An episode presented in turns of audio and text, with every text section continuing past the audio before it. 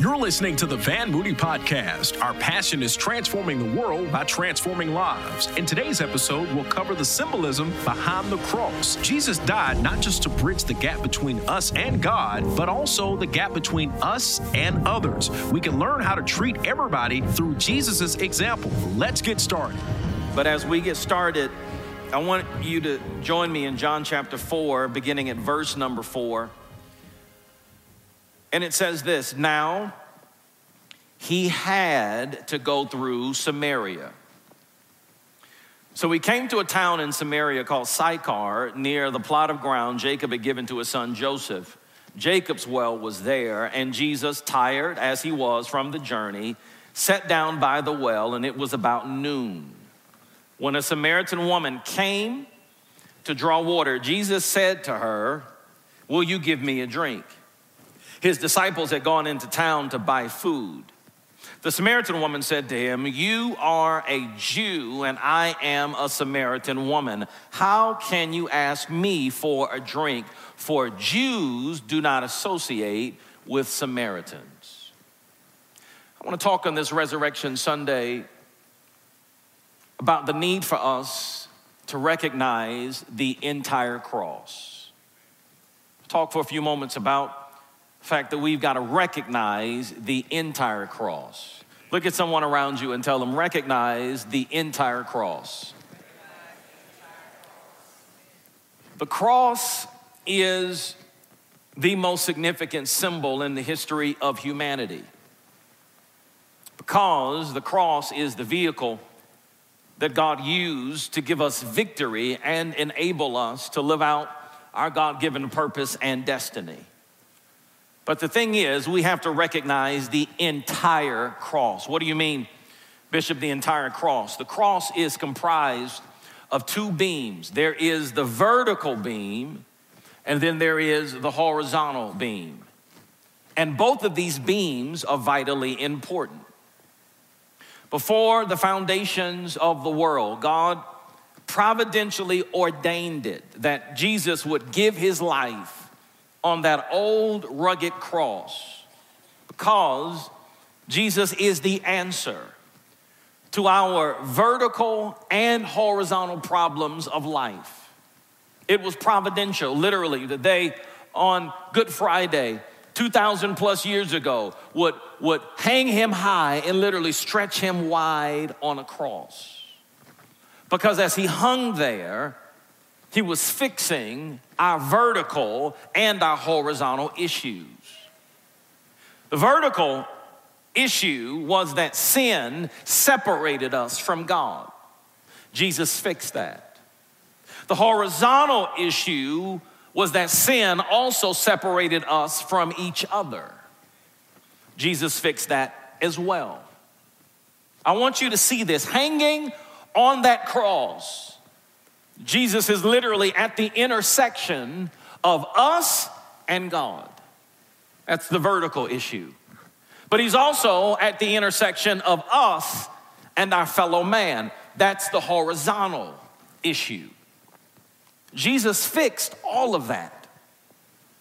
But in order for us to understand that and experience the reality of that, we have to recognize the entire cross. But unfortunately, we often only emphasize one dimension, one beam of the cross, and that is the vertical beam. Far too often, I believe that we as believers and, and, and even the church, I believe that we have been guilty of, of, of preaching and teaching and focusing only on the fact that Jesus came to save us personally, to reconcile us back to God. That, that's that verticality of the cross. And while that is true, while that is important, while that is significant, that is not the entirety of the cross. See, the truth is, Jesus cares just as much about how we treat each other. He, he cares just as much about our horizontal issues with our fellow man which means it's not enough to stop at, well, I'm, I'm good with God. Jesus also went to the cross and got up on Resurrection Sunday so that we could also be good with one another. That's the entirety of the cross. That's the entirety of the gospel message. And that's why we are starting this series, Race, Reconciliation, and Righteousness, on Resurrection Sunday. Now, I am aware that a few people might think, well, that's a really odd subject to deal with on Easter Sunday morning. But here's the thing you will always have an incomplete understanding of what Jesus did 2,000 plus years ago this weekend if you only think that he did it for you. He also did it not just for you, but he did what he did 2,000 plus years ago this weekend because he wanted to also address the brokenness in our world. And one of the biggest contributors to the brokenness in our world is this issue of race. Race is the unresolved dilemma in America. Racial problems have gone on since America's inception because the root of the issue has not been addressed by the people who are the most qualified to address it believers and the church. If the truth is supposed to set us free, and yet we are still not free from the enormously destructive racial and class divisions in America, then the answer is clear. The truth is missing. The truth that's missing is that the issues of race, they are not because of a skin problem. The issues of race in our country is because of a sin problem. And part of what Jesus was dealing with on the cross is that he was dealing with that sin that keeps us separated and hostile towards one another. Listen to me. This is why the only authentic answer to cross racial, cross cultural, and cross generational harmony is Jesus. Let me say that again. This is why the only authentic answer to cross racial, cross cultural, and cross generational harmony is Jesus. Why? Because he gave his life and did what he did and rose early Sunday morning, not just for one type of person, but he gave his life and did all of that for every type of person.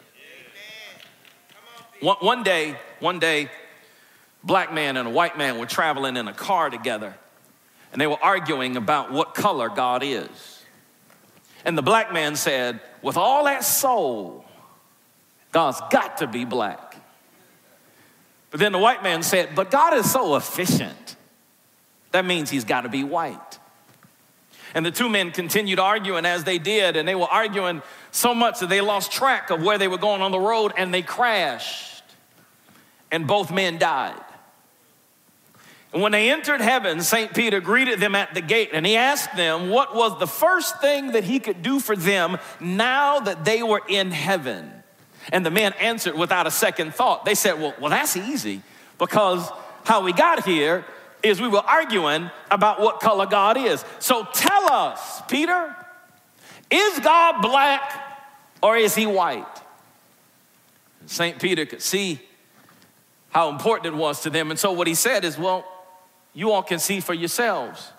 He took them down to the throne room and walked them in, and both men were dumbfounded and shocked when they entered into the throne room, and God said, Buenos dias, senores.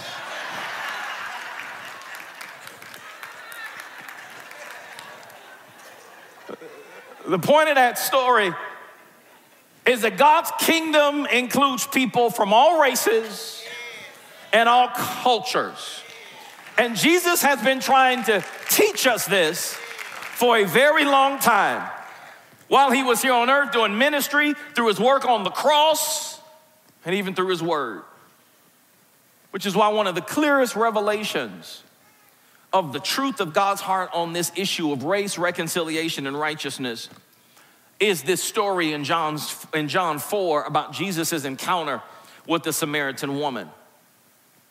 And here's what I want to do I want to share a few things with you so that you can understand why this story is so important when it comes to this big issue of race reconciliation and righteousness. And then I want to share with you as I close why this story is so important for all of us personally on this Resurrection Sunday. Now, in order for you to really understand the significance of this story, the significance of Jesus' encounter with this woman, you first have got to go all the way back to the Old Testament. And you must understand that in 722 BC, the Jews that were living in the northern kingdom of Israel were taken captive by the Assyrians. And subsequently, when they were taken captive by the Assyrians, there was an interracial exchange that began to happen. Jews began to marry Assyrians, Assyrians began to marry Jews, and the result was a new racial and ethnic group called the Samaritans. So now, fast forward to Jesus' day. Jews avoided Samaritans, Samaritans avoided Jews. Their hostility, their division, their issue, and their problems were all about race. But here we see the truth of God's heart on this issue. Because regardless of the racial issues and the racial division, the Bible says that Jesus had to go through Samaria. He is intentional to go beyond racial and ethnic issues. And if we're going to do the same, if we're going to follow in the example that Jesus set for us and the mandate of God on this issue, then first of all, number one, we have to connect and find common ground. Number one, we, we have to connect and find common ground. Jesus goes into Samaria and he stops at Jacob's well not only because he's thirsty, but, but he chose that place. He chose Jacob's well as a stopping place uh, because Jacob's well was common ground for both Jews and Samaritans. Jacob is considered a father to both groups of people. So Jesus stops at this well, and then when the Samaritan woman comes to the well, he simply asks her for a drink of water.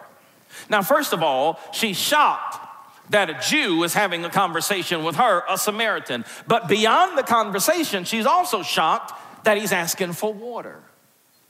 This is why in verse 9 she says, No, wait a minute. You are a Jew, and I am a Samaritan woman. This is verse 9. She says, Well, how, how can you even ask me for a drink? She couldn't believe that he was literally asking her for water. He, she couldn't believe that, that, that he wanted to use her cup and to drink water. Why? Because to put his Jewish lips on her Samaritan cup was an intimate act of fellowship. It was something that just wasn't done across the races. But here's the deeper question How did this Samaritan woman know that Jesus was a Jew? In John 4, it never articulates that Jesus was a Jew. John, the writer, never says or reveals that Jesus is a Jew. It never says in the Bible that Jesus literally told her that he was a Jew. So there must have been something about him that revealed to her that he was a Jew. Maybe it was the way he dressed, maybe it was his accent, maybe there was some other trait that revealed his racial difference. The point is, whatever it was, when Jesus went through Samaria, listen to me, he did not give up his own culture. He didn't stop being a Jew to connect with this Samaritan. You, you, get it. In other words, Jesus didn't let history, culture, or even race get in the way of connecting with this woman. Why is this important, Bishop? Because part of our challenge today is that we hold on so tightly to our preferences. If you don't like what I like, the way I like it, and when I like it, then I won't connect with you. Or on the other side, we want to connect so bad that we stop being who God made us to be. So, so sometimes we'll go to the other extreme and we will shed our distinctions and our idiosyncrasies that make us who we are in an effort to try to be something that we're not. What I want you to see is that Jesus didn't do that. Even though none of the other Jews would go through Samaria, he went through Samaria. Even though none of the other Jews would drink from this Samaritan woman's cup, he drank from her cup. But he remained authentically himself. And as he was authentically himself, he still moved beyond the issue of race because the heart of God is so much bigger. and this whole encounter happened at the well. Why is that important? Because this was a very public place. In other words, Jesus wasn't hiding. He wasn't having this conversation with her over in private. He was willing to connect with her, get this, socially and publicly. Ah, one of the biggest reasons we haven't moved the needle significantly and made great progress on this issue of race is largely because we won't connect with each other, socially or publicly. We love to live and operate in our silos. We, we can even be in environments where there are people that are different from us, and we will all gravitate into a silo. It's interesting how we will go on social media and talk about each other, but we can be in the same room and won't talk to each other. Isn't it interesting that we want to get people to heaven that we won't connect with here on earth? Isn't it interesting that we want to get people to glory, but we won't talk to them presently? Jesus moved beyond racial issues. Why? Because he found common ground and he connected with this woman. But not only must we connect with each other and find common ground, but secondly, we can't allow culture to replace the truth. That's so, that's so important. I need to say that again. We cannot allow culture to replace the truth. You look at John 4 and verse 19, and the woman speaks up. She says, Sir, I can see that you are a prophet. Our ancestors worshiped on this mountain, but you, Jews, claim that the place where we must worship is in Jerusalem. Now, there's a whole bunch of history and, and, and theological nuggets in this one statement, but for the sake of time, let me break it down really, really simply and give you the Van Moody translation of what she's saying. What she's saying is, y'all go to church over there. We go to church over here. Y'all worship that way. We worship like this. And we worship like this because my daddy taught me that this was the way that we do it. And, my daddy taught me that this was the way we do it because his daddy taught him and his great great dad granddaddy taught him. And this is the way that we've been doing it. This is our history, this is our background, this is the way we're used to doing it. But Jesus responds to her in verse 22, and notice what he says. He says, You Samaritans worship what you do not know. We worship what we do know, for salvation is from the Jews. There's a whole bunch in that statement, but let me just give you the, the Cliff Note version. In other words, Jesus responds and says, Well, your daddy was wrong, your granddaddy was wrong, your great granddaddy was wrong, and you and your people, y'all wrong. Now, let's unpack this. The last time the Samaritan woman brought up cultural differences when they first met at the well, Jesus never said anything about it. But this time, Jesus clearly says, You're wrong. The first, encounter, and she says, How can you, a Jew, ask me, a Samaritan, for water? He doesn't say anything about the cultural differences. He just says, Give me something to drink. But now, he brings up the cultural differences and he says, No, no, y'all wrong. So the question is, why does he address the difference now and not before? Well, he addresses the issue now because God has been brought into the equation. He addresses the difference now because there's a spiritual truth that is coming to the conversation. What do you mean, Bishop? Here's the point our differences from each other, they're not wrong except when our differences bring in the wrong information about God. That's so good. I got to say that again. Our differences, in and of themselves, are not wrong. The only time that our differences become a problem is when our differences bring in the wrong information about God. See, one of the biggest reasons why there is this racial divide in our culture and in our nation and even in our community is because people have chosen to pay more attention to their daddy and their granddaddy instead of our Heavenly Father. Part of the reason we're here is because people have held a stronger commitment to the history of their culture instead of the person of Jesus Christ. There's been more allegiance to background instead of the Bible. And I want you to understand that in many cases our backgrounds and our preferences they are legitimate. But when they begin to conflict with the truth of god's word that's when jesus speaks up and says well no you're, you're wrong.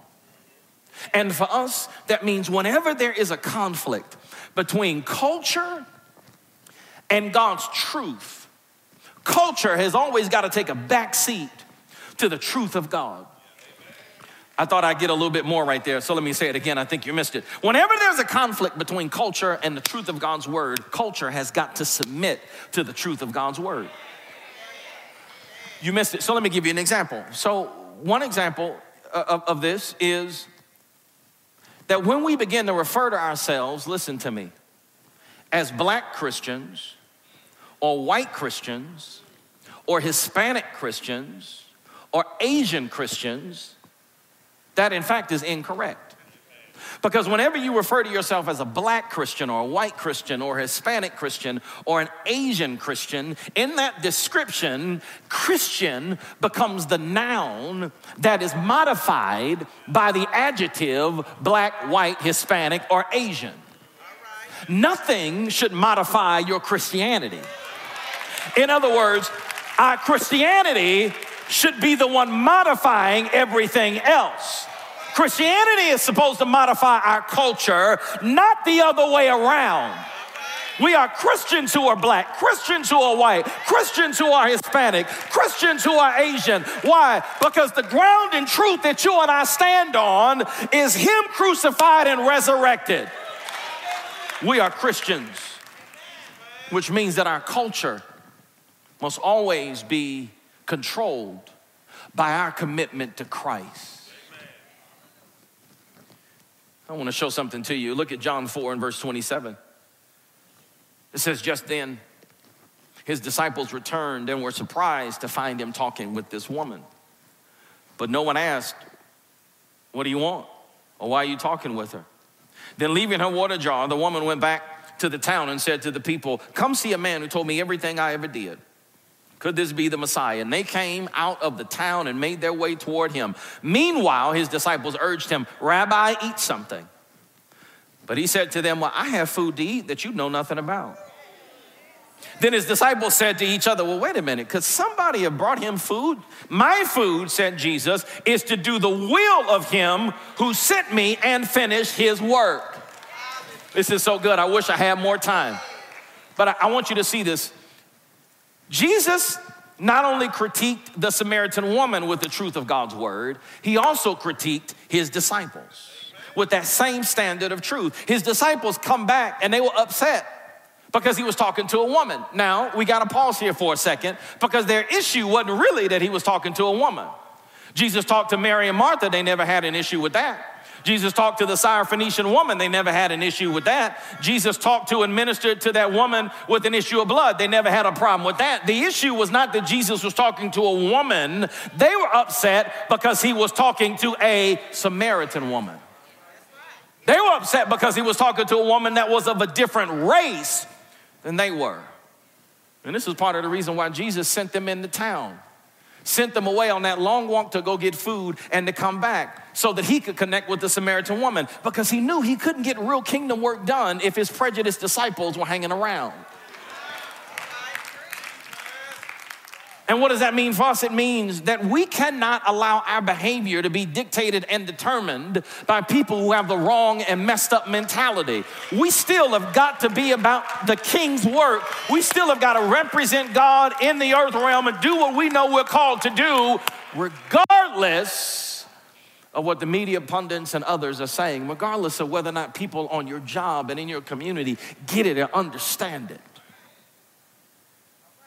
So while Jesus is dealing with his disciples, Bible says that this Samaritan woman, see this, she goes into town, goes home, starts telling everybody in her city, y'all gotta come see this dude. And then Jesus says to his disciples, this is verse 35 of John 4, he says, Well, wait a minute, wait a minute. Don't y'all have a saying that it's still four months into the harvest? He says, I tell you to open your eyes and look at the fields. He says, because they're ripe for harvest right now. What is Jesus saying? He's saying, y'all, y'all keep saying, when things change, it, it'll be a good time to address this. When somebody else is in the White House, there'll be a great time for us to address this. When there's changes in the legislation, there'll, there'll, be a great time for us to address this. When, when we get another mayor, when we get another state representative, or, or, or, when the tax legislation changes, then it'll, be, then it'll be a good time for us to address this. He's saying, no, no, no, no, no, no, no. Lift up your eyes. I want you to see that now is the time. He's saying that there is a harvest that God wants to bring right now if we would deal with this the right way. He says, no more excuses. Then in verse 39 of John 4, it says, Many of the Samaritans, many from that town believed in him because of the woman's testimony. He told me everything I ever did. So when the Samaritans came to him, look at this, they urged him to stay with them, and he stayed two days. And because of his words, many more became believers.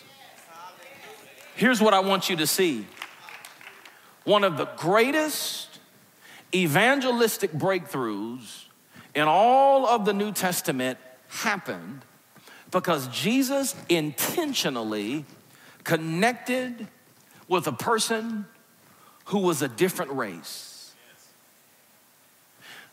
So, in the span of one conversation with this woman, they go from Jews and Samaritans don't hang out together.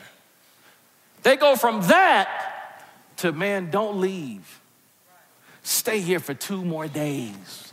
They go from we don't talk to each other to let's hang out together.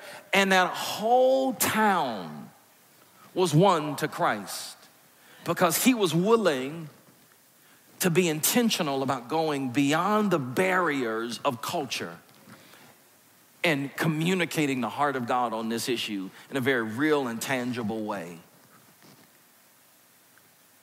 What Jesus did in Samaria he can do through you and me in Alabama, in America, if we will stand on truth, if we will recognize, but most importantly, live the entire cross.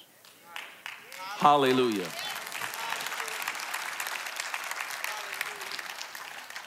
I told you that my, my job today was to just introduce this series it, it's, it's, it's going down over these next six weeks.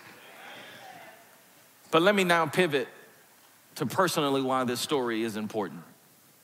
Because some of you are wondering, well, what does this mean for Resurrection Sunday? Why, why this now? Well, let me talk personally for a moment as I, as I prepare to close about why this story is important. Because if you haven't realized it or not, spiritually, you and I are the Samaritan woman not because we may be of a different race or may be considered minorities. We are the, the Samaritan woman because our sin separated us from God. We, we are the Samaritan woman because our sin, our failure, our mistakes, us, our personality, and the things that we have the tendency to do wrong that are outside of the sight of God, th- those are the things that separated us. Our sin separated us from God. There was this chasm and this gulf, but, but God, in His great love for us, sent His only Son. And Jesus intentionally came down through 40 and two generations to connect with us. And not only did he come down through 42 generations to intentionally connect with us, but he established common ground with us by putting on human flesh. The Bible says that, that, that he knows exactly what we've been through. He was tempted in all points, but did not sin. Meaning, he established common ground with us because he knows what it's like to be betrayed. He knows what it's like to be marginalized. He knows what it's like to be stereotyped. He knows what it's like to be disappointed and talked about and lied on and, and, and, and, and being mistreated. He knows because he experienced all of that. Because in his humanity, he was establishing common ground with us. He lived on this earth for 33 years. He experienced what we experienced, but he still did not allow culture to replace the truth because he is the truth. When he was born, John said, and we beheld his glory full of grace and truth. When, when he was uh, going through that, that, that criminal's kind of trial for crimes he didn't commit, and Pilate asked him, What is truth? He said, My word is truth. Because the truth is, no man comes to the Father except by him. The truth is, he is the way, the truth, and the life. The truth is that, that cut off from him, we can do nothing. The truth is, apart from him, there is no joy, there is no peace, there is no sustaining life. Apart from him, you can't be married and be successful. You can't parent and be successful. Apart from him, there is no hope. But in him we live, in him we move, in him we have our being. And if you open your heart to him, just like this Samaritan woman and everybody in her town, if you open your heart to Him, He will transform your life in all of the best ways. He not only knows everything that you did, but He knows even beyond what you did what God has purposed for you. Your best life. That hope that I was talking about a moment ago, it is all available through Him.